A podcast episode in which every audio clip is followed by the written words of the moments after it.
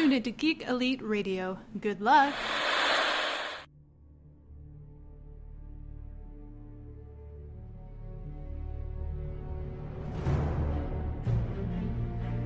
The future comes, and now my watch begins. It shall not end until my death. I shall miss no game, withhold no news, report all rumors. I shall wear no jerseys and plead allegiance to no side. I shall live and die on my webpage. I am the word in the darkness. I am the watcher of the TV. I am the megaphone that informs the realms of geek. I pledge my hands and name to the Geeks Watch, for the geeks and all the geeks to come.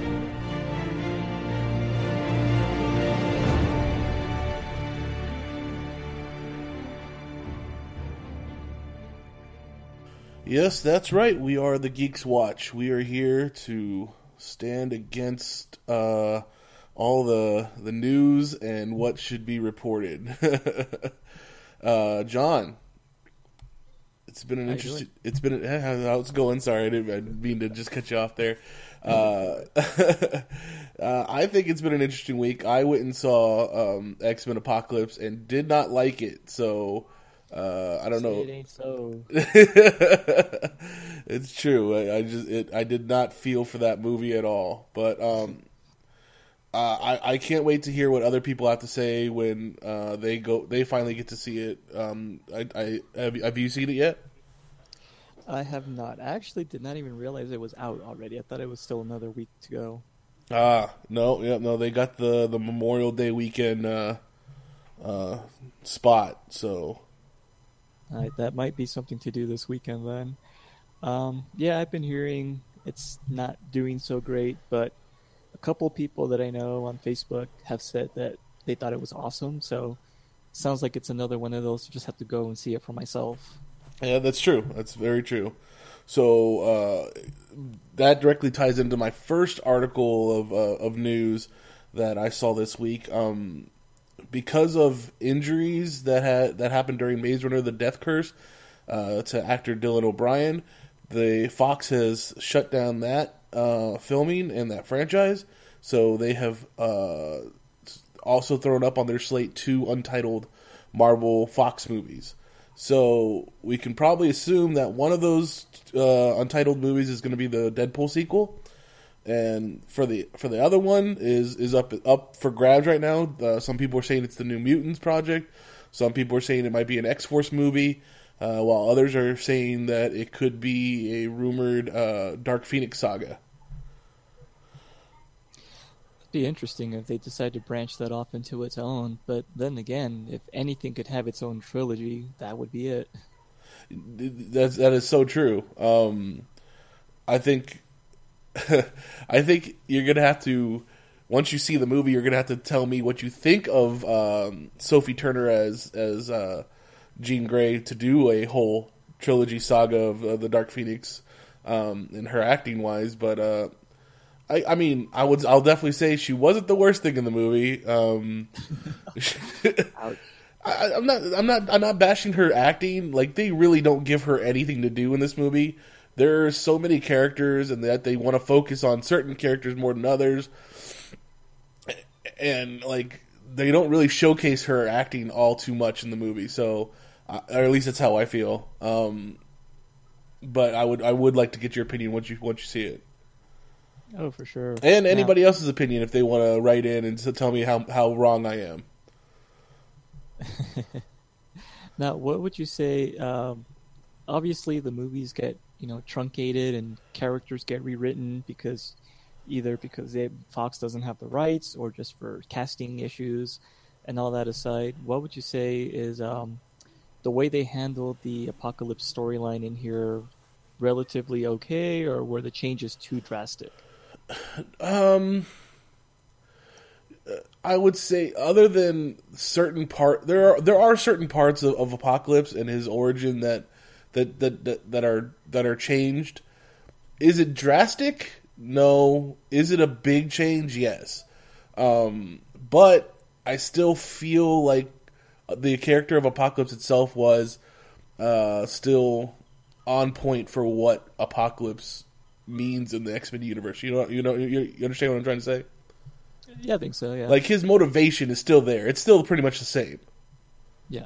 So The characters didn't change, just the performance, maybe. right, yeah, and, and of course you got Oscar Isaacs as a as playing Apocalypse, and you know uh, everybody's kind of you know everybody's pretty much on on the Oscar Isaacs bandwagon right now.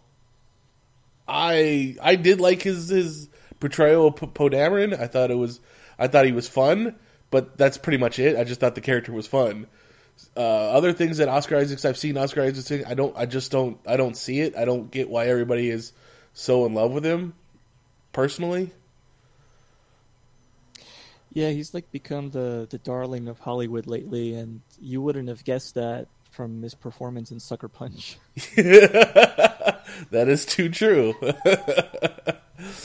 um, uh, getting back to an X Force movie, they Olivia Munn has stated that she would love to do uh, to be in the X Force movie if they do it, uh, starring alongside Deadpool. Maybe.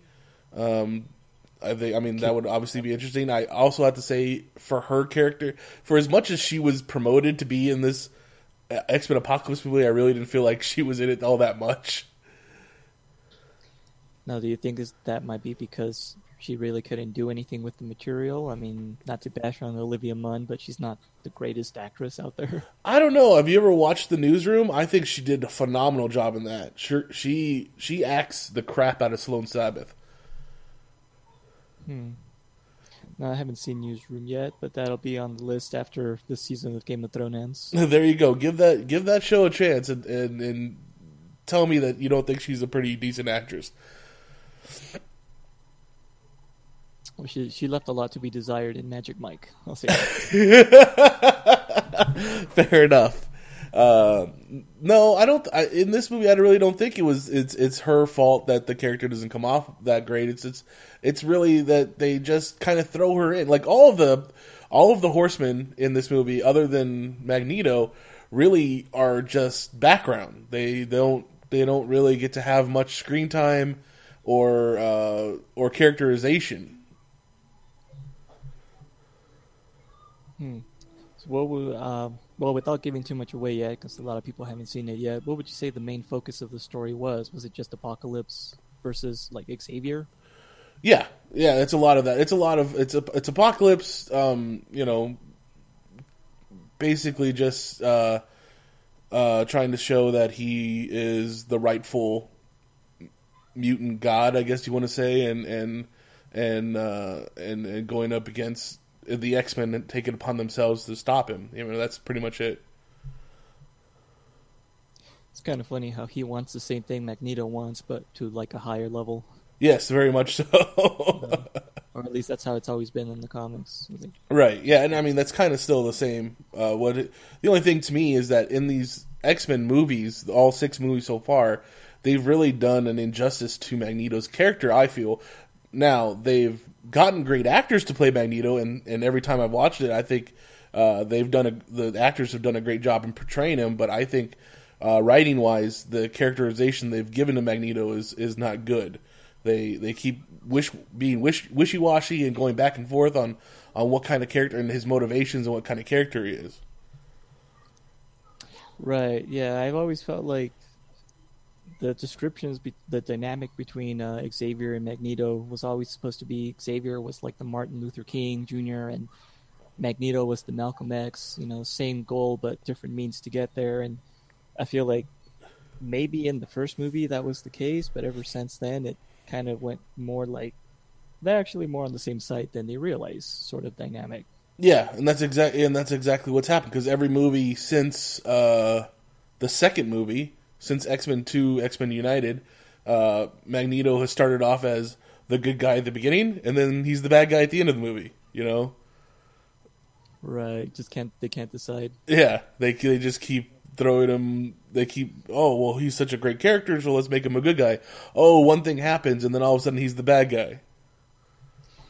Now, the one thing I was looking forward to in Apocalypse the most, because I was really not looking forward to it after I saw the Ivan Ooze design that they had for Apocalypse. Right. Um, I really was a fan of like obviously we've mentioned it before the '90s animated series. Yes. In fact, if any of you haven't seen the uh, honest trailers of the animated series for X Men, I recommend you check it out on YouTube now. And, awesome. and you also posted it on the Geek Elite Radio fa- Facebook, so that was good. That's right. uh, one of the things I like the most about uh, the characterization of Apocalypse on that show is how awesome he sounded. Yes. He had such a deep voice, and it had a little bit of a like a digital effect to his voice to make him sound even more alien, I suppose. Right. And I really liked that effect. And I was hoping, like, in spite of all the odds and how negative his uh, appearance was to most people, including myself, I wasn't a big fan of it at first. I was like, as long as they make him sound like he did in the show, I will give it a pass.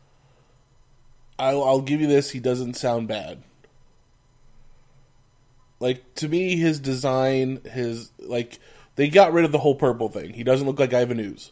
He's it's it's more blue and gray. Um, the costume has all this, you know, Egyptian stuff on there, which is new. But I really it, it that wasn't the nothing nothing about the apocalypse character really upset me all that much.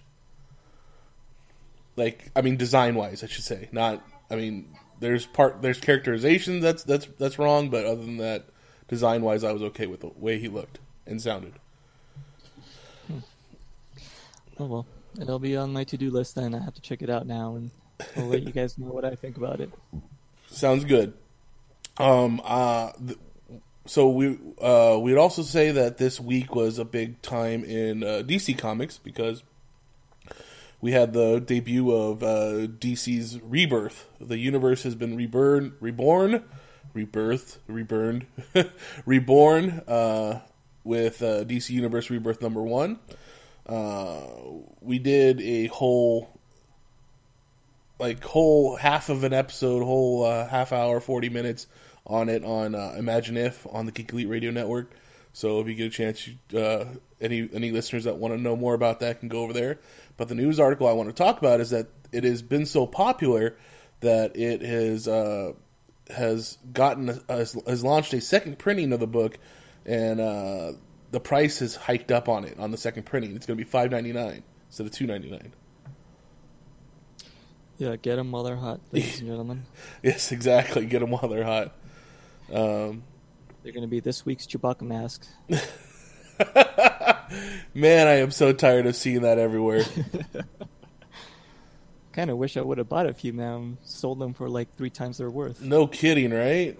That's going to be the number one fucking ho- Halloween gift and Christmas gift, probably. Yeah, who knows how things catch on, man. That's I think it's stupid, but whatever. Yeah, don't even get me started on how things catch on on the internet. Like that thing goes viral. The other thing that went viral this week was uh, the kid at a talent show and some high school talent show, and he flips a water bottle. It was like, really? That's that's a popular thing. Yeah, actually, just today, I think, or last night, I saw um, someone on Reddit posted a video of um, from like 1998 or something, a Letterman video where some girl can spit her gum and then catch it back in her mouth in like this really weird loop, and she doesn't explain how she does it. She just says she sucks it back in, and it's now trending on YouTube. I'm like, Wow. really? uh, Like, wow. that- it's such an old clip and it's so dumb.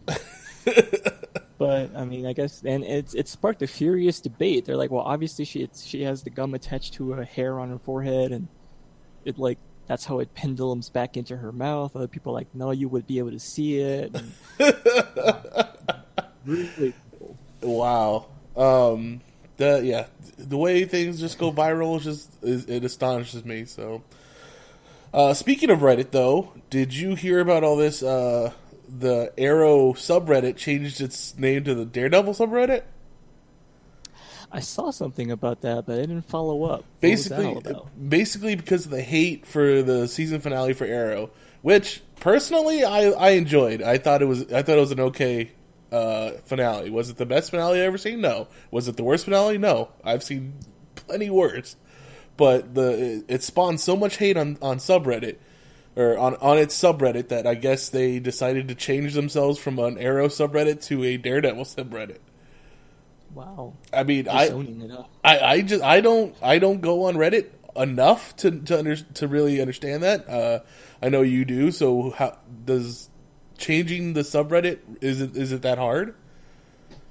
Um, no, if if you're a mod, you can pretty much change anything from the layout to the title of what it's called. Like, it'll still direct you there if that's what you type in, but it'll show obviously a different title. Um, I mean, that's not a difficult change to make if you have the rights to do so.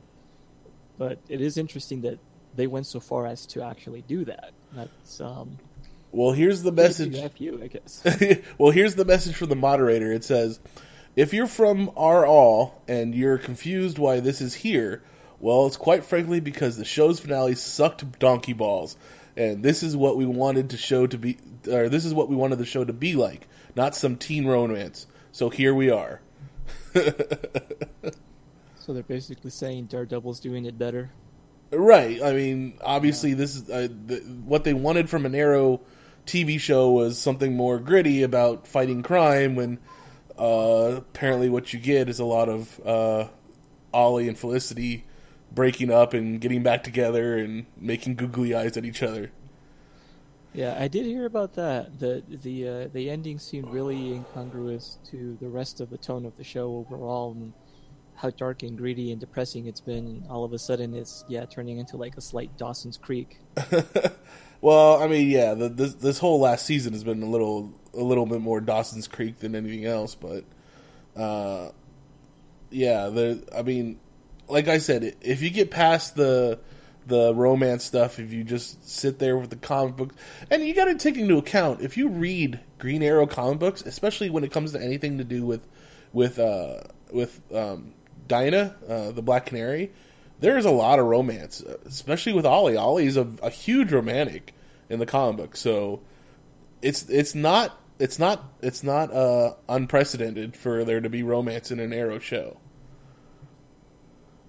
Hmm. Yeah, I guess um, I'm just not used to this version of the Arrow because I always figured the Arrow was more of a jolly, you know, smiley kind of guy from other things I've seen him in, that's one of the reasons I never got into Arrow in the first place, um, as opposed to Flash. is because it was like it doesn't seem like the Arrow. Like, did I get this wrong or something? Well, I mean, you take into account, yes, in this in in the Silver Age when when Oliver Queen was first. Uh, you know, introduced as uh, the Green Arrow, he was very much a copy of Robin Hood. He was like right down to the suit and the hat. You know, he was. Uh, a, and the, uh, I'm sorry, what? and the boxing glove arrows as well. well, you know that's that's a little new, but but yeah, I mean he was uh uh he he was he he he was very friendly and he gave to the poor and all that stuff. And then you have the you know modern age Green Arrow, which just like all the other comic book characters became a little bit darker and not so much friendly. And uh, you know, I don't know about after New Fifty Two uh, what happened with Oliver Queen because I, I didn't read too much of this stuff then. But you know, he was all right, right before New Fifty Two. He was very much into the whole uh, super liberal, being against corporations and all that kind of stuff. So uh, he, I, I, do have to say this: Kevin Smith's run of bringing Oliver Queen back to life uh, during Quiver, uh, that was a very dark Ollie, and it was a very great storyline. So uh, he's a, he's a character rich of uh, of of history, and it's it's a it's a shame that uh, the the show resorts more on the romance than it does on the character. I guess I just have a hard time disassociating Arrow from like Errol Flynn in those. yeah, exactly. um, I know you said you had some uh, news about Spider-Man the animated movie that's going to be coming out in 2018. Yeah, so it looks like it's been confirmed that Miles Morales will be the Spider-Man in question in this new animated movie. Right. Yeah. I believe they said in the report that um, the producers are saying this is going to be a complete standalone and unassociated with any of the current or future movie versions of the character. So they decided to just go a completely different direction and uh, do another Miles Morales, which I believe we've seen in Ultimate Spider-Man. Yes. before the animated series. Right. Yeah. Yes. And this will be all him now. He'll have his own movie. Right, and this is going to be, uh, I believe, produced by Phil Lord and Chris Miller, um, uh, the people who brought you Last Man on Earth, the TV show, and uh, Lego movie. Lego Movie, and doesn't he do Cloudy and the Chance of Meatballs too? Yes, that's correct. And then also uh, Twenty One and Twenty Two Jump Street. So take that as you will. I mean, the movie could be pretty funny. Uh, yeah, it'll be entertaining. Uh, At the very least, it'll be entertaining. yeah. Uh, I think the last thing I had was Tom Hiddleston is reportedly in talks to be, to be the next uh, James Bond. Yeah, I saw something about that. I also saw that Gillian Anderson was vying for the role, but I don't think they're gonna take Yeah, that one too seriously. yeah, I don't. I mean, that's that's a, that's another internet thing. Yeah. Now, don't get me wrong. I'm all about you know you can change uh, the sex of the character or whatever you know like that. If you wanted to have a female James Bond, if you're going to keep the name James Bond, she still has to be a womanizer. Like that's part of James Bond. So I don't care if you want you know a, a female James Bond, but she's still got to be exactly like the male version. You know, that statement just made me think of how differently the one scene in Casino Royale would play out. yeah, you know what I'm talking about. I, oh yeah, I know exactly what you're talking about. I'm like, huh? How would that? But see, that's what I'm talking about. Like, if you're gonna change things about the character, like look wise, if you want to say that there's no reason why uh, Peter Parker can't be a black kid, it's like no, there is no reason why. But you can't change change him to be like to to have anything other di- different characteristics. He still has to be a nerd. He still has to be an outcast, and he still has to have his uncle die, you know, and have a, a sense of responsibility. There's, Right. you know, to me, to me, you know, changing the race doesn't matter. If you change the character, uh, because you changed the race or the gender, then you've you've screwed up. Right. Looking at you, Will Smith, Wild Wild West. exactly. So hopefully he, Well, can, yeah, that- he he'll still be Flo- Floyd Lawton, the character I, have seen in the comic book. Yeah, but uh, going back to Tom Hiddleston, that would be pretty interesting because um, it would be a different physique for Bond than we're used to. Most of the others have been pretty, pretty buff, I guess, and with especially Daniel Craig being the most cut I've seen of Bond in a while. I know that's what I was going to say. I think that would be a, definitely a, a different take uh, on Bond after Daniel Craig, who's I definitely seemed a lot more brawler type. You know, uh, who who's to say that Tom Hiddleston won't, if he gets the role, that he won't like spend tw- ten hours in the gym just working out, but. Uh, he would. I would definitely see him more as the the Roger Moore type um, James Bond. That's more classy and and uh, debonair than than more physical. Right. I just hope that doesn't bring with it that Roger Moore era of campiness. You know, I hope so too. That that's That would, I mean, they they worked so hard on establishing this new version, and I was kind of disappointed that it almost felt like they were going back to the, you know, the silly gadgets and the surreal villains with the strange powers yes. in uh, this last one. I'm like, that's kind of like stepping the backwards now. It, it really is, but then that's what you get. I mean, you know, people who who who say that they've been fans of Bond for so long is that's what they want. They want things like like uh, Lockjaw and you know all that. Or is it Lockjaw? What was the the metal mouth teeth guy? that's that's just Jaws. Jaws. Sorry. I Uh, believe Lockjaw is a He-Man villain. fair enough. oh, that- hey, I saw a crossover now that you mentioned it. He Man and, and James Bond. I like it. Uh, the name's Man. He-Man. Did you have any other news? Uh, we went a little bit over than normally we do. Uh, just a couple quick things. If you're like me and you're really into the behind the scenes drama in Hollywood, things like what's going on with the production and you know, directors who can't keep control of their you know set, uh, I highly recommend the YouTube channel Midnight's Edge. They have some really extensive videos documenting everything from why the Marvel movies on Fox side have been really terrible Um, usually, thanks to a person named Tom Rothman. I will. Yeah, you were you were explaining this a little bit to me earlier uh, about this channel. It sounds great. I, uh, I'm gonna go and subscribe to them right after we get done recording this podcast. Yeah, they go into great detail about the uh, all the behind the scenes stuff that went on with the Fantastic Four, the most recent one, and uh, the meltdown that occurred soon afterwards. And uh, they also talk a lot about the history of Spider-Man, going all the way back to the '80s and following its trajectory from the different studios and different directors. Uh, such as James Cameron, who was once attached to write and direct the movie, which would have been interesting to say the least. A Fantastic Four one? Or for Spider Man. Oh, Spider Man. I'm sorry. Yeah. Jumping around. No, yeah, you know, I, I remember hearing stories about a James Cameron uh, um, Spider Man. That that would have been interesting.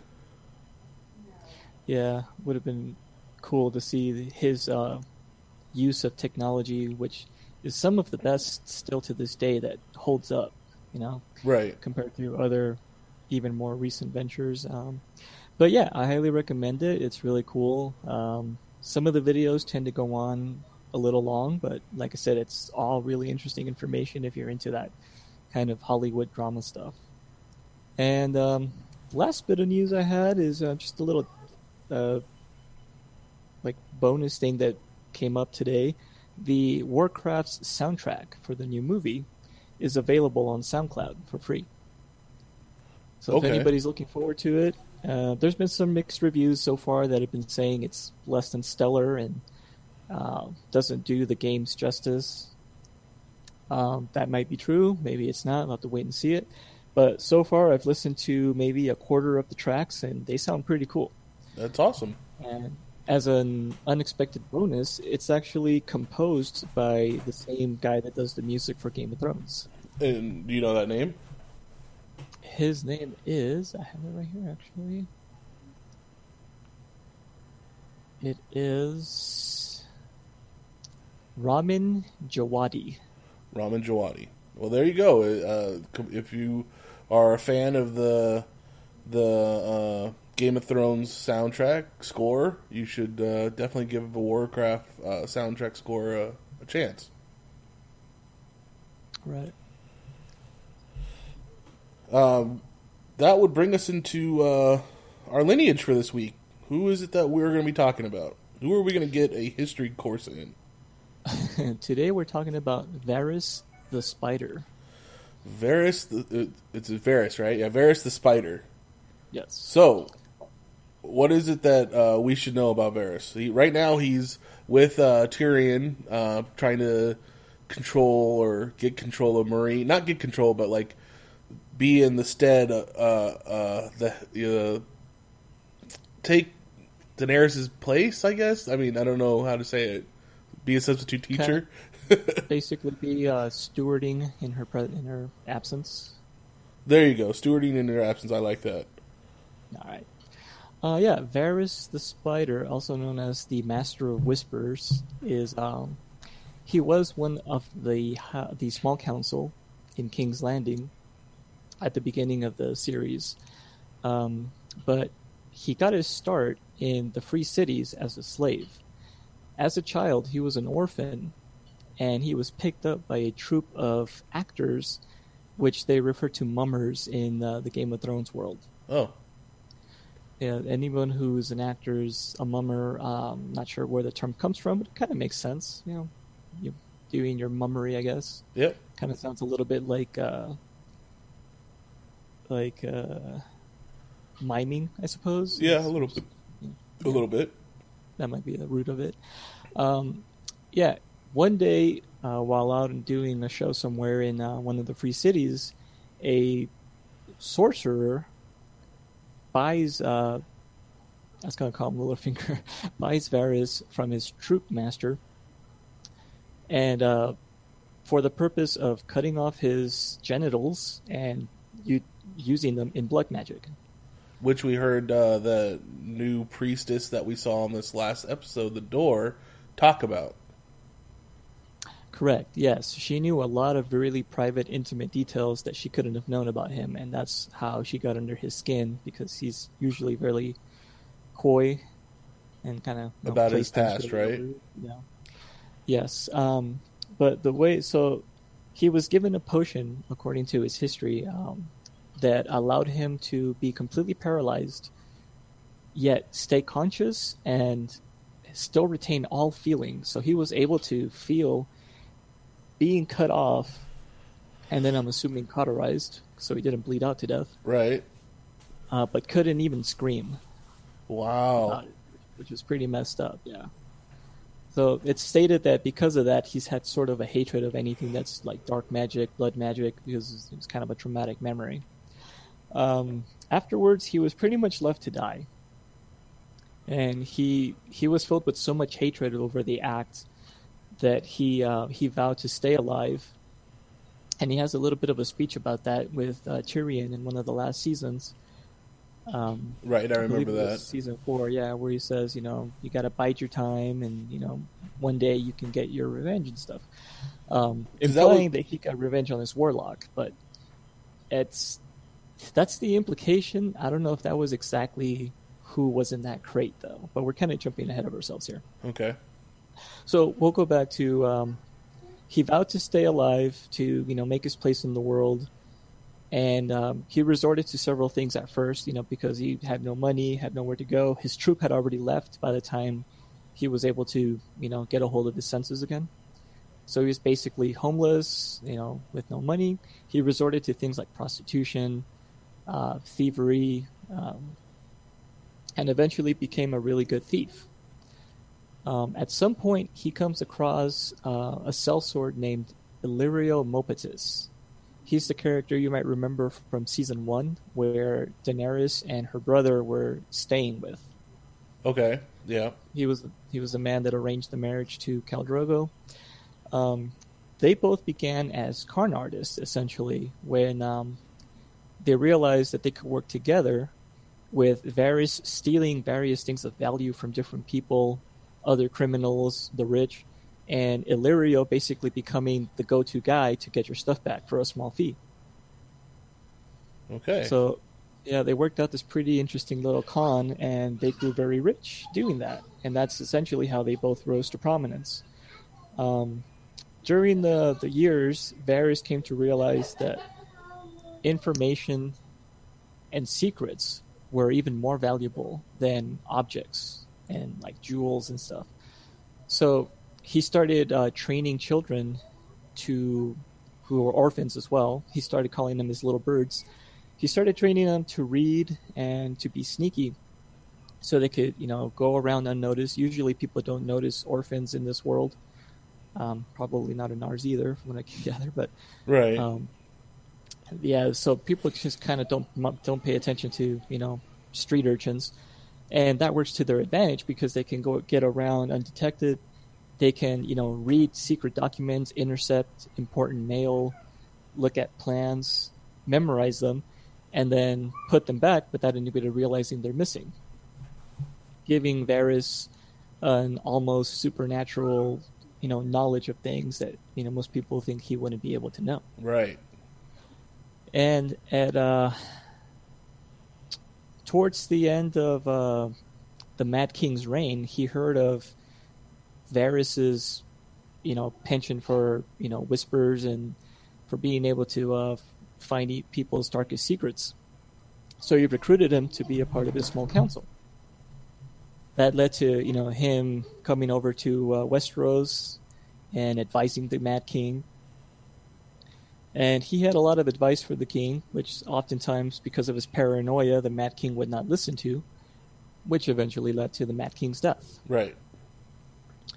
Uh, but he was so useful that uh, King Robert, who replaced the Mad King, decided to keep him on the council. Most people think he can't be trusted, but Robert said that you know it's better to keep someone like that on your side than to you know Make him an enemy. just yeah dismiss him or you know better to keep him on the leash. right. Um, Which, yeah, definitely ma- would play out best for him to keep someone uh, uh, uh, a master of whispers, like he, as he's been called, to keep on your side. Yeah, and most people distrust him already because of his uh, strange appearance and demeanor. He doesn't act like a typical lord would, you know, with seriousness. He's very kind of goofy in many ways. He Just has this strange demeanor about himself where he always seems pleased about something, and that seems to kind of set people uh, a little bit off. Um, an interesting thing about his character as well is that for a very long time you really don't know what his motivations are. I believe it was Littlefinger who posed the question and it's like you really can't trust a eunuch because you don't know what they want. You know, they don't want the typical thing that men want. Right. So then what's their purpose? You know, why why are they doing anything? And he's kind of like a guy, you know, like I said, he's pretty coy, he kind of just smiles, says a few quips himself. But deep down inside, he's actually a Targaryen loyalist. Oh. Yeah, from the very beginning of the series, he's actually been conspiring with Illyrio back in um, Pentos to um, get Daenerys. Well, at first to get Viserys back in power, Right. which was why the whole uh, marriage to Khal Drogo was arranged, so that Viserys would get An army. uh, an army, yeah, that he could bring over. Plans had to change when you know he died at the hands of Khal Drogo, so then Daenerys became the the object of uh, you know building up. Although in the books, this is a little bit different than the show because in the show, I don't even think they're going with this plot line. There's another Targaryen. oh, And, really? uh, yes. Um, it is stated that one of the children of Rhaegar Targaryen was actually switched with an orphan, and he was sent to go live um, with one of Rhaegar's best friends in secret. and I think I know who that's supposed to be. Yeah. but, you know, we don't want to give out any spoilers. No, and there's a lot that's not confirmed yet either. There's a lot of speculation. Nevertheless, um, so it seems to be like Littlefinger and Varys are the two biggest players of the Game of Thrones because they're the ones that behind the scenes have actually had the biggest effect on the events of the story, uh, with very different results too. Because Varys has a plan, like I said, and it's a very long-term plan to get a Targaryen back in power uh, because he believes that that's what's going to bring back stability and peace to the kingdom. Ever since Robert's rebellion, I mean, it's just been nothing but constant strife. Littlefinger, on the other hand, seems to be his polar opposite. He seems to be the one that wants to cause as much trouble, and then just kind of see where everything lands once it's been turned over its head. Right. He kind of seems to be on everybody's side at the same time, just so that he's good, he's uh, in good with whoever comes out ahead. Yeah, and there seems to be malice on Littlefinger's side as opposed to Varys, who seems to, I mean, he he still causes events to happen that lead to people's, you know, unfortunate demise sometimes, uh, but it's still with the uh, with the long term plan of you know moving things to where they need to go, or he feels they need to go. Um, so yeah, so he was in the, the small council throughout all of the events of the show up until recently, um, and he helped Tyrion escape from prison, uh, which he also did not count on Tyrion murdering his father, which led to him also seeking exile because everybody would know that he was the one that helped Tyrion escape, therefore making him an accomplice to murder.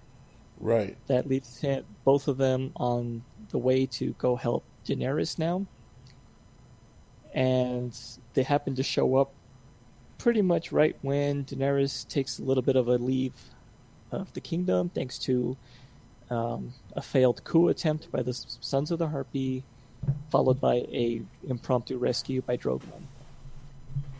And there you go. It's uh, a very good, uh, you know, history lesson in, in Varys and and, and uh, what what his motivations are. I remember there's that you you spoke about it a little bit too when uh, he was having that conversation with uh, with Baelish in the Iron Throne room, and he kind of looks towards the the throne, the Iron Throne when he when Baelish asks him what's what's his motivation, right? Right, yeah. So, I mean, obviously now, as you pointed out, that it's not so much that he wants to be the ruler, but he kind of wants to be the person next to the ruler. Yeah, he's very happy where he's at. He'd prefer it if there wasn't so much strife in the kingdom. Right. So very interesting. A lot of a lot of uh, interesting to do with the whole sorcery thing and and uh, uh, uh, his history with uh, having, becoming a eunuch and, and, and being a slave. That's right, and um, it's kind of interesting because I hadn't. Uh, well, we'll get to that later in the episode when we get to that plot point, but seems like there's going to be a trifecta of eunuchs in Meereen very soon. Very, yeah, it does seem like that. Um, which does okay does bring us to the episode, which is called uh, the door. Um, and I, I guess you know we have to get to the the, the you want to get to the meat of, the- of the episode first. The the the the, why, the reason why it's called the door. Um, might as well, and also I will neither confirm nor deny that uh, this thing made me choke up. you know that there was a lot of that that went around this this week on on the internet and social medias of uh, the feels that came from this episode. Um, I'll just say this: I had more feels. Uh, I had more feels when when Ghost got killed than when Hodor did. Oh, you mean summer? It was it was it Summer? Was it not Ghost? Yeah, that was that was summer. Oh my my bad. So that's Bran's. Yeah, that was Bran's for Direwolf. Where where's Ghost in? Ghost is Oh, he's uh, at he's with at Jon the at the wall. oh he's at the wall. That's right. I forgot that he was there. I didn't know. I thought they only had one. Oh, I guess he's more white than than Summer is. Right, yeah. Ghost is supposed to be completely albino. That's Uh. why his eyes are red. Ah, okay. And then and the rest of the direwolves had varying coloration, ranging from kind of a, like a light gray to a black. Interesting. Okay, so what is the name of the? Is, does that tree have a name? Uh, the weirwood. Is that what it's called? The weirwood. Uh, well, yeah, all of those tr- white trees are called weirwoods. Well, the Um, the big tree that they're that Bran and Max von Sydow are in, and they're traveling around in time or whatever. no, that specific tree doesn't have a name. I don't believe. Um, it, it's just the one that happens to be the one where the the uh, the three eyed raven lives under. Okay. Um, but basically, any weirwood would have uh, the same, uh, I guess, conduit to the the powers that they're using. Oh, okay. I guess I didn't. I didn't. I didn't know that. So he could literally touch any or any one of those weirwood trees, and and he would be able to relive these events. Right. Yeah. Basically, the the way it's explained in the books is that the weirwoods are sort of like a neural network. Um, so they have uh, a combined shared experience. If you remember uh, the movie Avatar, I was about to ask. So it's, it's like Avatar, where they uh, transferred the the consciousness from the bodies to the to the other body. Right. Yeah. It's basically their um, their living receptors that keep the memories of everything they lived through and witness. So if you have the power to access that, then any one of these uh, will do the same function.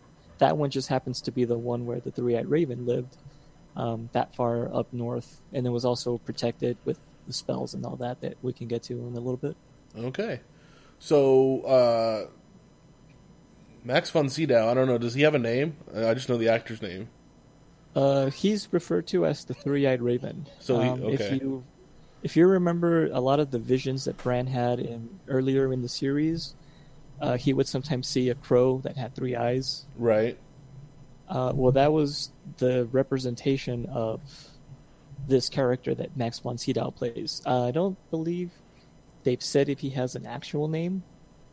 Um, I think it's implied that he's, uh, besides being really old, he's like one of the first men. Um, so it's not clear how long he's been there, but it sounds like he's kind of ancient. Right. Um, but nevertheless, yeah, like, all of these visions that Bran had, and there was more visions in the books than they'd had in the show. But nevertheless, it was always uh, telling him that his fate was to go up north to the wall. And he was always puzzled because it didn't make sense. But you know, little by little, then it kind of started to formulate. Which kind of takes credence because it seems like uh, the three-eyed raven is kind of training Bran for something uh, by taking him into these visions and, and connecting him to the to the Weirwood uh, neural net or whatever you want to call it. Um, Weirwood uh, he's he's um, he even at the end of it says that you know you now have to become me, um, but he asks him if he's ready, and he says no. Yeah, that's a very sort of Yoda Skywalker moment there. Very much so. Um, He's kind of just throwing them to the wolves. well, I mean, he he uh, Bran uh, has been going on these trips with him, and and, and we've seen them when they uh, showed younger versions of uh, Ned Stark and uh, uh, other things. When you saw the young Hodor, when his, his name is Willis, was that correct? I'm sorry, you it got really garbled for the last Oh. 30 seconds. I just said that uh, he uh, in the the visions they've been going into the past where uh, you saw a young Ned Stark and then you also saw the young Hodor, which was his name was Willis, right?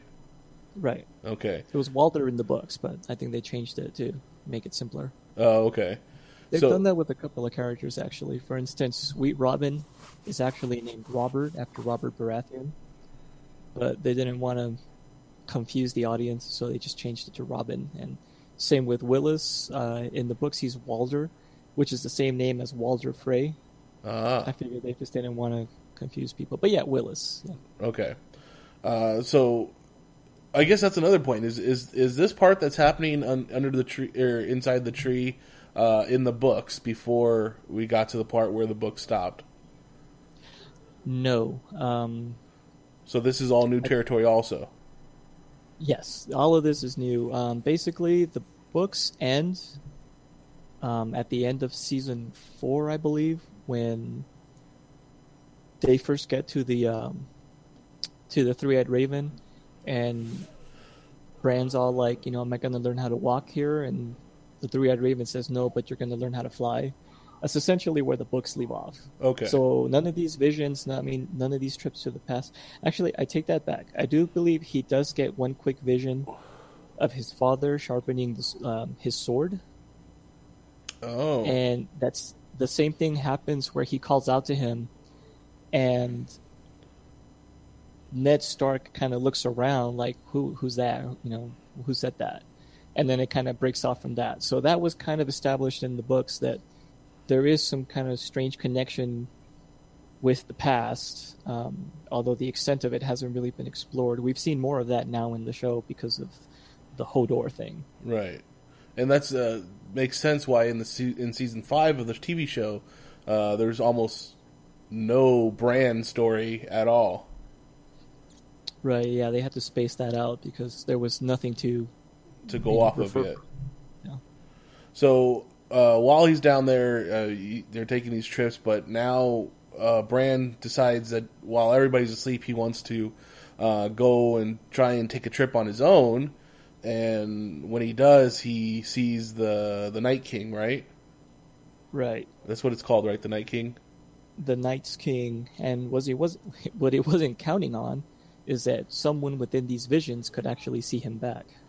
And as he does, the the Night's King grabs a hold of him, thus leaving a mark on his arm. So now the Night's King and his his people or his uh, uh, his army can get inside the tree, which was warded against him. Correct. While in there, uh, we, I guess you know we didn't talk a lot about the children yet, but they talk about how they're actually older than the first men, uh, but just look like children. Right. They're basically like fairy people. It's implied that they're immortal. Mm-hmm. Um, they are most definitely magical. And um, yeah, we get the very interesting reveal of the origins of where the White Walkers come from. Which they were created by the children. Right. Before then, um, I believe it hasn't been really stated in the show as much, but in the books, it's been stated that the legend states the 13th Lord Commander of the Night's Watch fell in love with a White Walker princess. And in the books, they're actually described as being very beautiful. Uh, Oh. they, they're very they're humanoid, however, there there's something kind of elf-like about them but the, the them joining together it was sort of a it was a love that was impossible because of their different species and customs and all these other things wouldn't allow it it was basically just against nature and in order for him to join her, he had to give up his humanity, and that turned him into the first White Walker. Um, that was how it was more or less explained in the books. Um, so this very much contradicts that. Right. And it's interesting to see that, first of all, it was the children of the forest who created them as a t- form of defense, and apparently it, they're a weapon that they lost control of. Right, because they were supposed to be a, a, weapon to use against man who was encroaching upon their land. And right. and uh, now, yeah, now they have kind of become out of hand. If I could throw it back to comic books, it's kind of like uh, the Manhunters that the Guardians created before they created the Green Lanterns. Oh yeah, there you go. Good pull. So, uh, so they the the the Night's King and his his men get inside uh, the tree um, and are chasing them down, and uh, Bran has to take hold of Hodor so that he can get he can take Hodor or Hodor can take him out or move him since he doesn't have his legs. Uh, and what's the the girl's name that's protecting him? The archer. Uh, Mira. Meera is, uh, you know, yelling to for him to, to keep moving and to help it, help uh, to get Hodor to help her. And uh, as she as they finally get out, we get to the infamous lines now. Hold the door. Hold the door, because there's a back door. There's a back door to the to the to the uh, tree, obviously, and uh, there's no lock on the outside or inside, and there's all these uh, um, White Walkers or zombies now that are attacking, and she just keeps yelling to hold the door and hold the door. But while Bran is also taking control of Hodor's head, he's also ha- reliving a memory of young Hodor, and thus creating a loop. And he's keeps yelling "Hold the door" as a child, which then becomes Hodor. Right. It looks like he basically gives him a stroke or something, or some sort of embolism. he just he keeps repeating this word he's hearing in his head, and you're right. It creates a sort of loop, which is one of the things that the Three-Eyed Ravens. It's one of the reasons why the Three-Eyed Raven told him he's not ready because he can't control uh, this power yet. So essentially, he ended up frying poor Willis's brain and cemented this one word or this one short phrase that got turned into just a single senseless word. Right. And in a sense, it seems like I think it was sort of implied that young Hodor also experienced his death in the future. I think, uh, yeah, that's definitely what I, I, how I viewed it as. That's what probably the reason why he. Uh, it's it's all to me. It was almost like they he replaced the older Hodor with the younger Hodor, and he he swapped the two consciousness. So the younger Hodor was in the older Hodor's uh, body, holding the door, and thus experiencing his own death, which then caused the younger Hodor to also have the older Hodor's brain consciousness inside of him. You don't understand what I'm saying? Right. Yeah, and the, the that's really interesting because then it, it, it now brings time travel and paradoxes into the Game of Thrones universe. Which, you know, with a world of already blood sorcery and red gods and and uh, uh, uh, magic and dragons, time travel now just seems right. yeah, it, it's leading to some really interesting speculation on the subreddit. Um, for example, they're saying now, what if Bran, you know, while still trying to uh, go into these visions and learn more about the past, accidentally gives the Mad King the idea to uh, to want to burn his kingdom by trying to warn him about the White Walkers instead, saying that you know you have to kill them by burning them. Oh. And then the Mad King, you know, he's confused by the whispers and it drives him crazy. And instead, he wants to burn his kingdom because he doesn't understand the context. I'm like, you know what? Now that's very plausible. That is that is very interesting. Plus, uh, I did think it was interesting with the whole idea of time travel now being introduced. Uh, with the red, the three-eyed raven's character, you know, Max von Sydow saying you have to become me. Um, I mean, could that possibly be an old version of Bran? We never saw Max von Sydow actually walking. He's just kind of inside of the tree the whole time. True. I hadn't thought of that because that would be a completely different form of time travel then, because now you have like corporeal transference of the body, whereas in this other version, which I wouldn't say one form of time travel is more logical than another, but what are the rules? Like they haven't really been established yet. That- exactly. they, they haven't been established yet. So like I can get behind just the mind traveling through time and having like funky effects, but Uh-huh. now like would he have to go through a portal? How would that work? That'd be really interesting. But um, no, I think the three-eyed raven is is is a completely different character. That's the way I'm looking at it. If they s- decide to go that way, then um, I mean, I hope they have a really good explanation for it that doesn't make me roll my eyes. uh, well, I think that's the problem with any time you use time travel in a, in a storyline.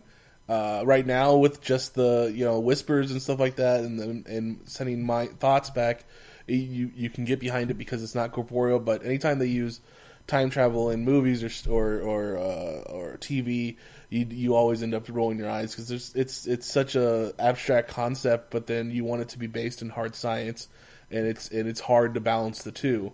Uh, probably the only one that you don't is Back to the Future, just because it's a fun movie. You know, interestingly enough, you have two former Sarah Connors in the cast of Game of Thrones. this, so this is true. You do have two Sarah Connors. time travel experience. if only you know there's a scene between the two of them where uh, someone mentions mentions something like that, and they look at each other and don't say a word. yeah, I was. um There's a character that hasn't been mentioned or introduced in the show yet, who plays a minor but important role in the books. Um, and I was thinking if they can, I mean, it's already been played sort of by a different actress, but that actress is, I think, now working on something else. So if they wanted to bring that character back, they might have to recast her. It's kind of a long about way of saying, um, if they could bring Linda Hamilton into Game of Thrones as this one character that needs to come back, then you'd have three Sarah Connors, and that would be awesome. that would be awesome. uh, what what's the name of the character? Um, it could potentially be a spoiler, Uh, um, so I don't want to say too much, but it's a character that was on the show before and had a interesting exit, and the door is open for that character to return, but in an unexpected way. That's all I want to say for now. All right, sounds good. Um, so yeah, that, that's where uh, most of the feels came from. Is the death of Hodor this week, uh, and obviously what came how, the, the title of the episode. Do you think that this is part of the stuff that George R. R. Martin had given to the writers of this TV show to be like, this is something that I'm gonna do, but I haven't written it yet? Like the idea of where Hodor Oh, yeah. got his name from. Yeah, that was actually explicitly stated by the producers that it came directly from George R. R. Martin. Oh, I did not know Um, that. I hadn't read that. Yeah, I believe I I think they talked about it. I know I read about it on Reddit, but I believe it was also during the interviews in the after show um, specials that they do. Okay. The yeah, I, I've not read. I've never well, not watched an episode of After the Throne yet. Yeah, they I think they mentioned it in one of those, um, or maybe the behind the scenes, um, you know, featurette. That that was in fact one of the things that George R. R. Martin told them directly was, yeah, this is how Hodor came to be Hodor. And why he, he says uh, all he says is Hodor, and that's his name. Okay, got it. Right. Yeah. So good to know that they are still. Uh, they they he. I mean, I did know. I know that they had the reports that he was gonna. He had given them a lot of information that he's gonna put into the next few books, but. Uh, I mean, obviously, they still would have to fill in oth- fill in the blank somewhere. So this wasn't a blank. This was something that's from Martin.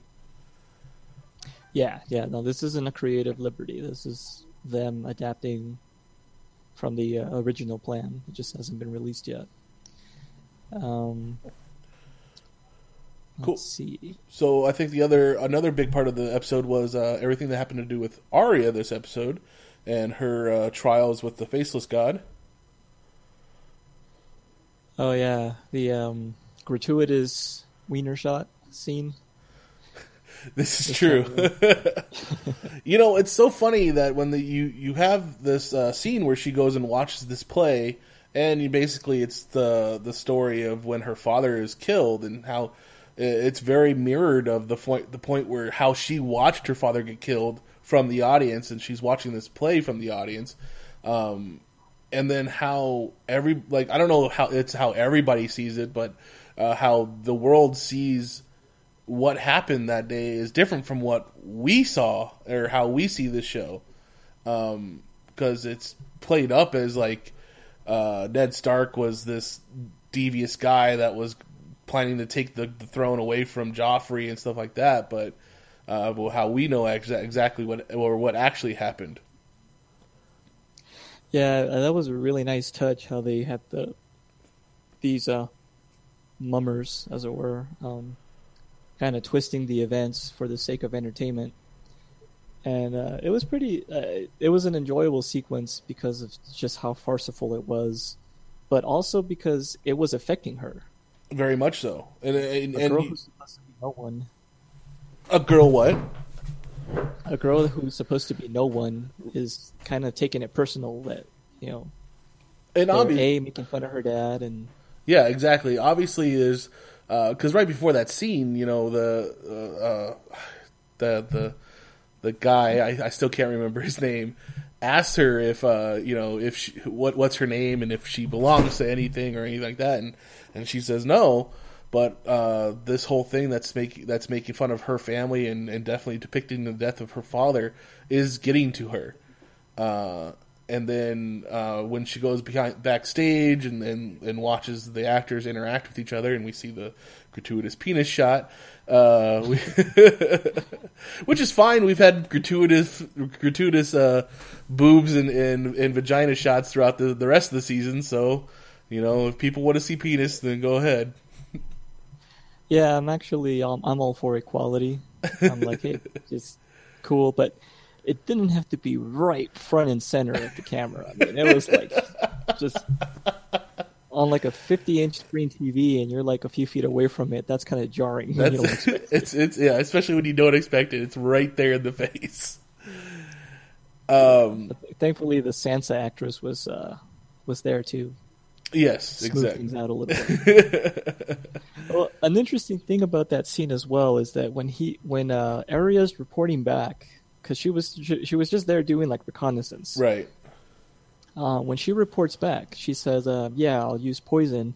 Only the, the the murder victim, you know, drinks from her wine or whatever it was." When that was clearly not the case. Uh, you saw that she was sharing her wine with the uh, the little person that played Tyrion, Right. and I don't know if anybody else also got from it, but that was really interesting for two reasons. One, you know, she took it very personal and wants to wipe out the whole troupe because she thinks they're all, you know, assholes, I guess. Right. And two, Jaqen H'ghar uh, didn't catch her in the lie. True enough. Uh, That was a, you know, they they they made a big deal about showing how every time she said something untrue, she gets smacked in the face, or at the very least, they would say that no, you're lying. And this went completely, you know, unnoticed. hmm. I mean, I wonder if it's. I mean, obviously it's a it's another test, but I wonder if that's also part of the test. Uh, I, and then I also have to say that it's interesting that she goes on to ask Jaqen like who is the one that set out the contractor who who uh, who wants her dead, and then he says it doesn't matter. But then she goes goes about it to try and figure it out herself. She says, "Oh, it's the actress that's playing uh, Sansa because she wa- she wants to have a bigger role or whatever."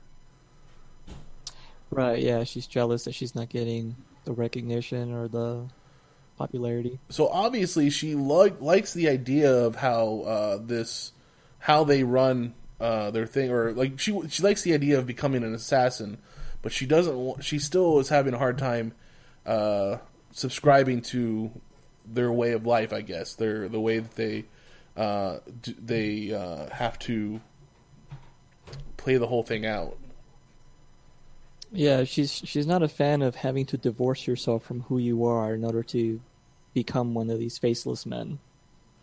Which do you think that And, uh, derives from the fact that she became she came from a, a, a noble family, a uh, you know, a family that her father was a lord, you know, and very much so that as a lord, she was, or or, or a noble family. She, you know, it's very much you are Arya Stark. You are the the daughter of Ned Stark. You know, you're important.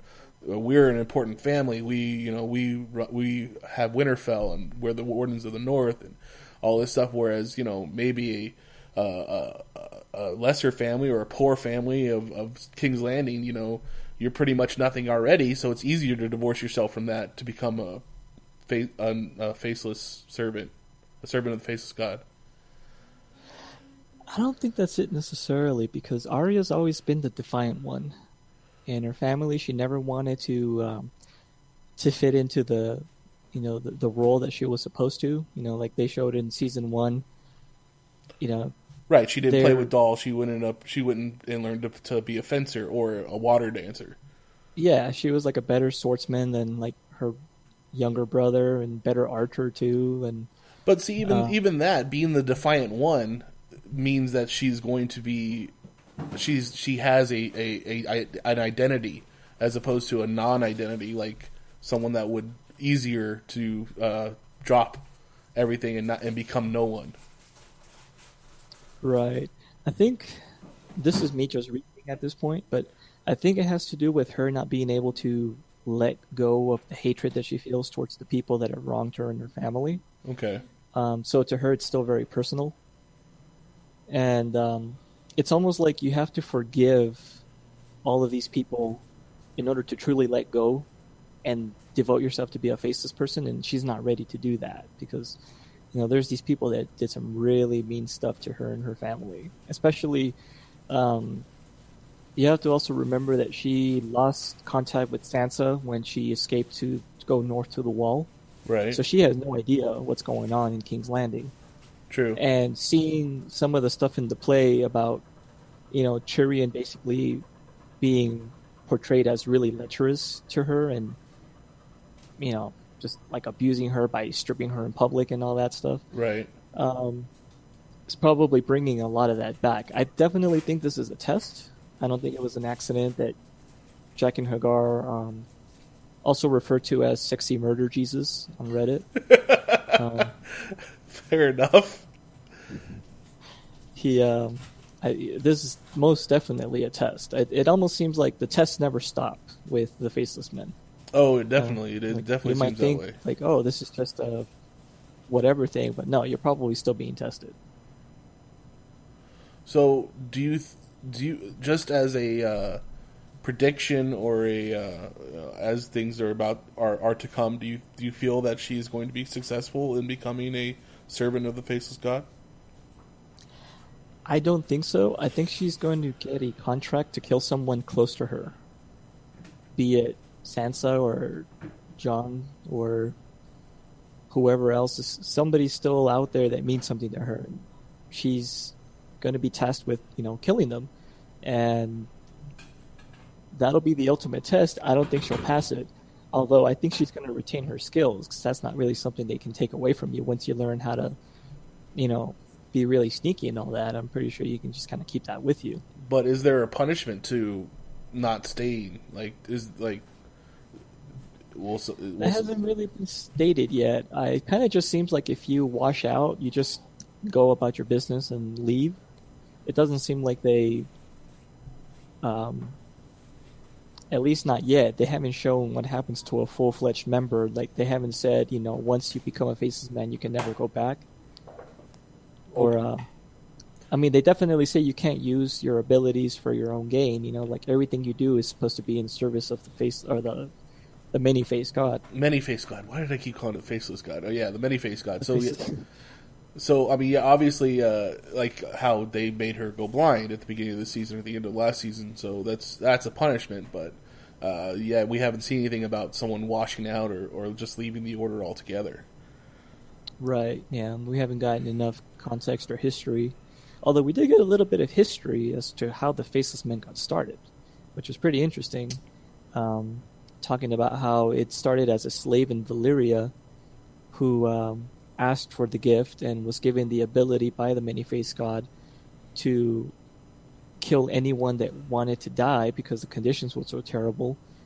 Eventually, he taught others how to be, you know, faceless men they overturned their masters, and um, it's implied very heavily in the books that that's what led to the Doom of Valyria, which destroyed the homeland where Daenerys' family was from. Mm. But that's a whole other mess. Interesting, interesting. All right, so uh, I think the another another big part. Uh, I mean, sorry. Is there another anything else that you want to talk about this part of the show? This part of the episode? uh, not with that part. I Uh, think that we pretty much covered it. I think the the other part would we, we now skip over to uh, to Pike, the Iron Islands, and the new uh, the new king of the Iron Islands or Lord of the Iron Islands, I should say. Yeah, I think he's referring to himself as king this time around. Euron Greyjoy. Right. So we find out that he was the one that threw. Uh, uh, what's what's the what Uh, was Balon Greyjoy. Balon off the, the rickety bridge or the, the rope bridge or whatever it was. the rickety bridge. and uh, and he he wants the the to be king himself so that he can go and marry t- uh, Daenerys and uh, become the new king of King's Landing or king of Westeros.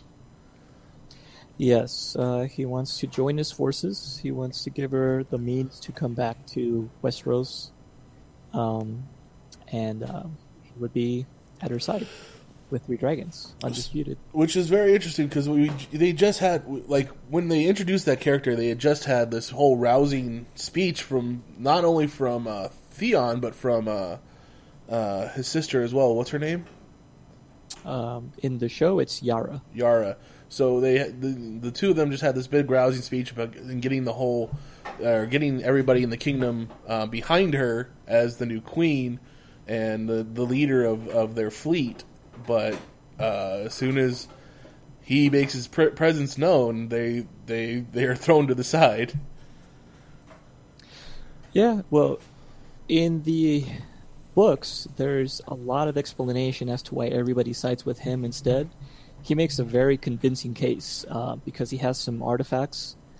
Um, one of the reasons why they, they, they do mention that in the show that he's been off sailing the world, he hasn't been around, so like why should anybody listen to him? Right. Well, he has been sailing around the world because he's been looking for things to help him to his uh, goals. Um, one of the places he went to was the Doom of Valyria, where he came back with a horn that's supposedly giving him the power to tame dragons. So he's uh, planning on using that, and it hasn't been proven whether or not it actually works. The only thing they've said is that anybody that blows into it, their lungs get burned out. Wow.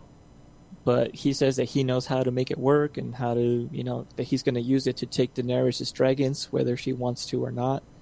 You know, he'll have control of them, which means he'll have control of her and her armies and all of that. So he makes a really good case, and everybody can't help but just get behind him. In the show, it's not as conclusive. Nevertheless, everybody does vote for him anyway. I mean, in the show, they make it out to the point that you know, uh, they make a point to, to say why should we follow her? She's a woman when we can follow, you know, Theon, the actual son of uh, uh, Baylor. But so it, it almost seems that like they're they're they're ready to, for just any man to come up and, and be the, the leader before her.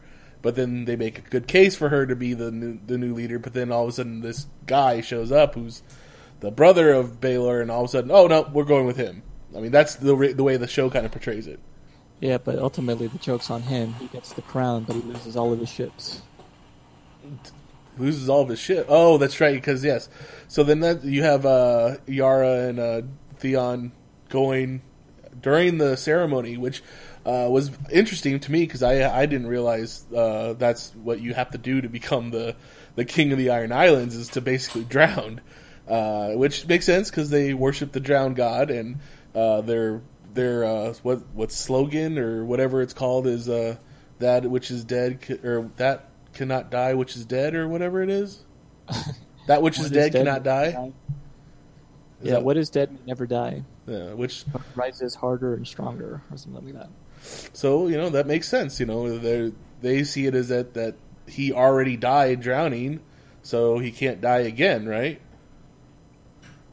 Um, right. In the books, they they explain a lot more about that ritual and what it means. Um, they're also supposed to give you CPR when they drown you because it's it's sort of a rite of passage. Almost everybody who's Ironborn needs to be drowned at least once, um, so that they lose their fear of death and so that they become basically anointed uh, when they go out to sea. Um, and the the priests uh, are supposed to give you the breath of life, which is, I guess, some sort of rudimentary CPR. Right. However, yeah, in the show, they basically just can leave it completely up to chance whether you come back or not from the looks of it. I mean, yeah, I think that was. Uh, I mean, obviously, I think they did that for the TV show because it's more dramatic to than having someone jump on there and start doing CPR to the person. But it shows more of a a, a destiny, I guess, or a calling that if if he didn't if he didn't cough up the water, then he's obviously not good enough to be king. He wasn't worthy, yeah. So I mean, yeah, it's definitely more badass. I have to say. uh, it was a very interesting scene. I, I'll, I'll have to say that. Um, uh, so yeah, that, now he says to go and, and have them start building a ship because he wants a mighty fleet to go across the narrow seas to meet with uh, Daenerys and show her that look, we have boats. Marry me. Yeah. Marry me, I have books. Um, yeah, so that's the plan. Um, at this point, because we're already halfway through the season, it'll be interesting to see if they can get their fleet of a thousand ships ready in time. Uh, I think what's going to happen instead is uh, they're going to go. Theon and Yara will do exactly what uh, Euron wanted to do, which is go to Meereen, present their fleet, and uh, you know you join their forces. That will be uh, an interesting uh, joining of forces. Then, uh, I mean, just just the pure aesthetic of all the different people that are that will be on Daenerys' side at that point. If you if you did that, I mean, you have the the the Dothraki, and you have the Unsullied, and you have uh, the people of Meereen, or at least the, the, the free ones that want to be on that want to fight for her, and uh, You know, the free slaves. the yeah. freed slaves, and then you have uh, uh, now you'd have Theon Greyjoy and his sister and whoever else uh, that they got to follow Ironborn. them.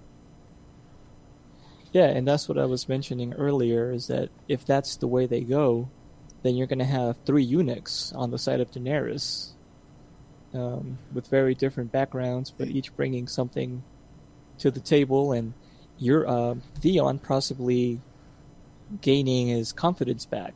You know, seeing that you know just because you've been mutilated in that way, you know you have there you know the Unsullied or some of the fiercest warriors on the uh, On in the, the free in the seven, and yeah, and uh, you know, what's his name? Um, Varys, who we talked about earlier. It's you know practically the third in command of this entire kingdom they have going on, and um, and you're right because I mean, it, it would he. I guess those would be great examples for him to show that he can be more than what he was, uh, er- or be more than what he thinks he is, just because he's a eunuch or or whatever. But I mean, uh, and and obviously helping him get over the fact that Ramsay Bolton broke him into many pieces.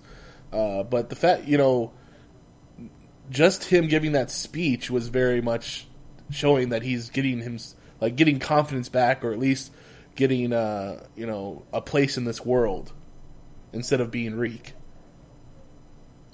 right, yeah, and he's going to shed that, I'm sure, and find his uh, his purpose again.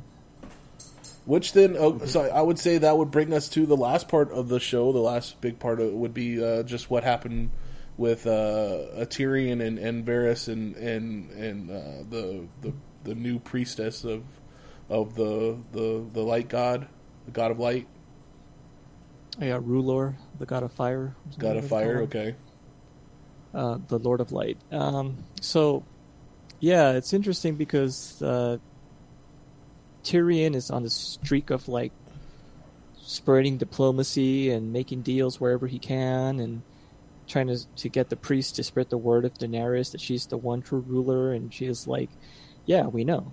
That's why um, were already preaching about her and all that stuff. You know, she's the prince that was promised, or or something like that.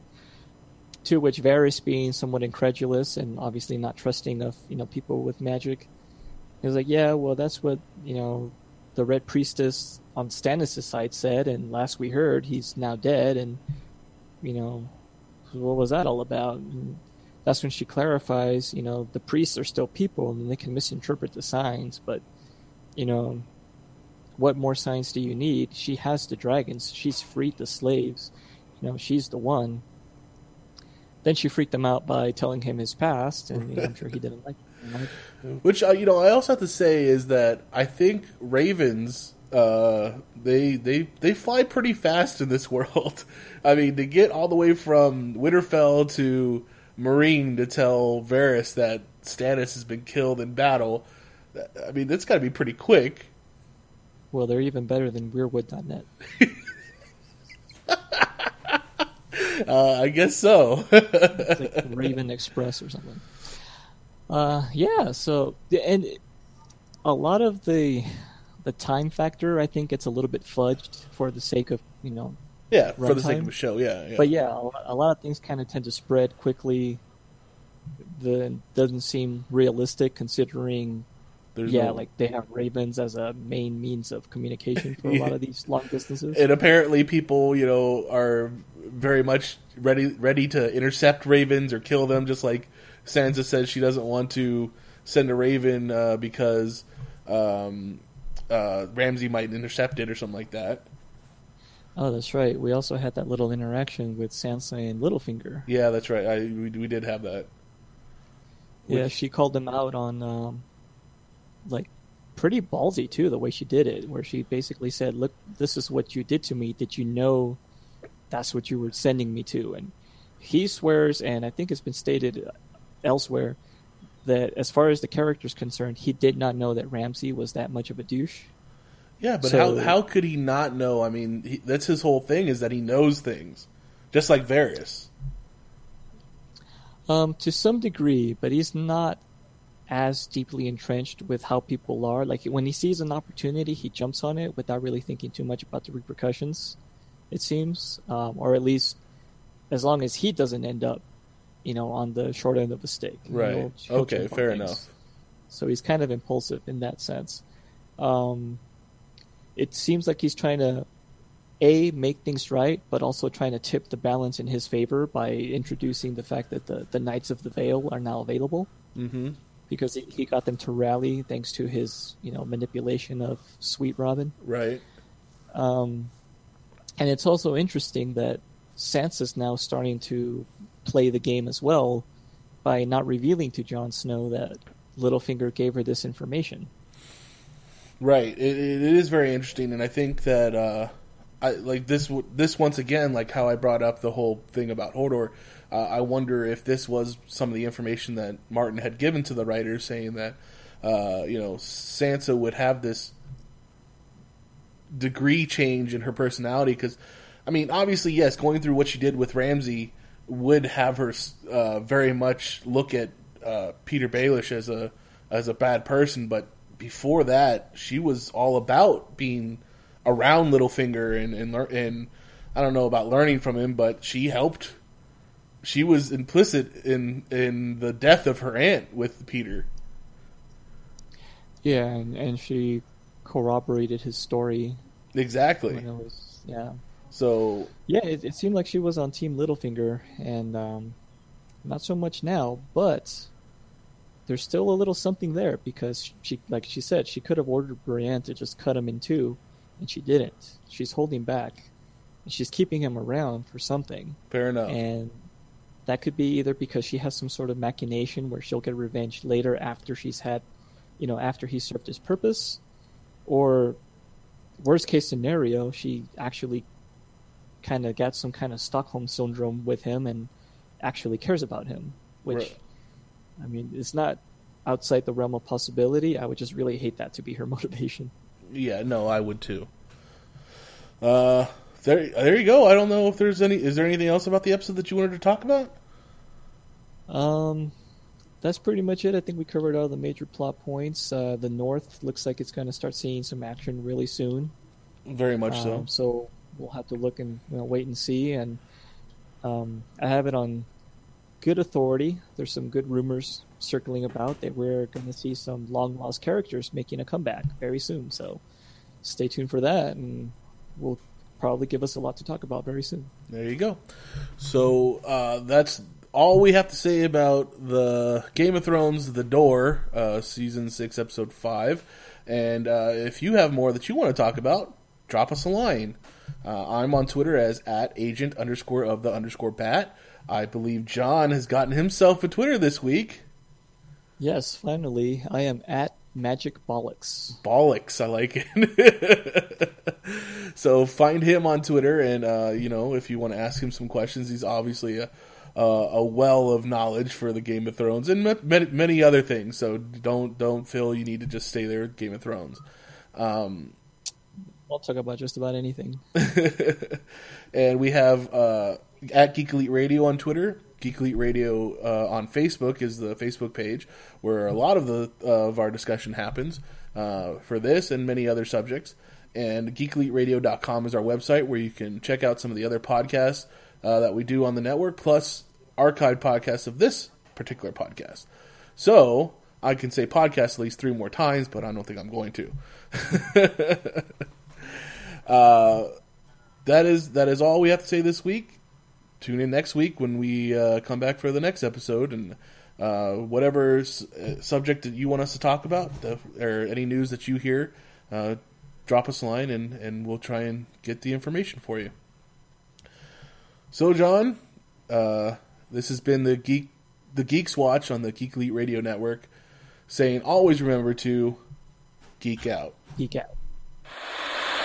We now return you to your regular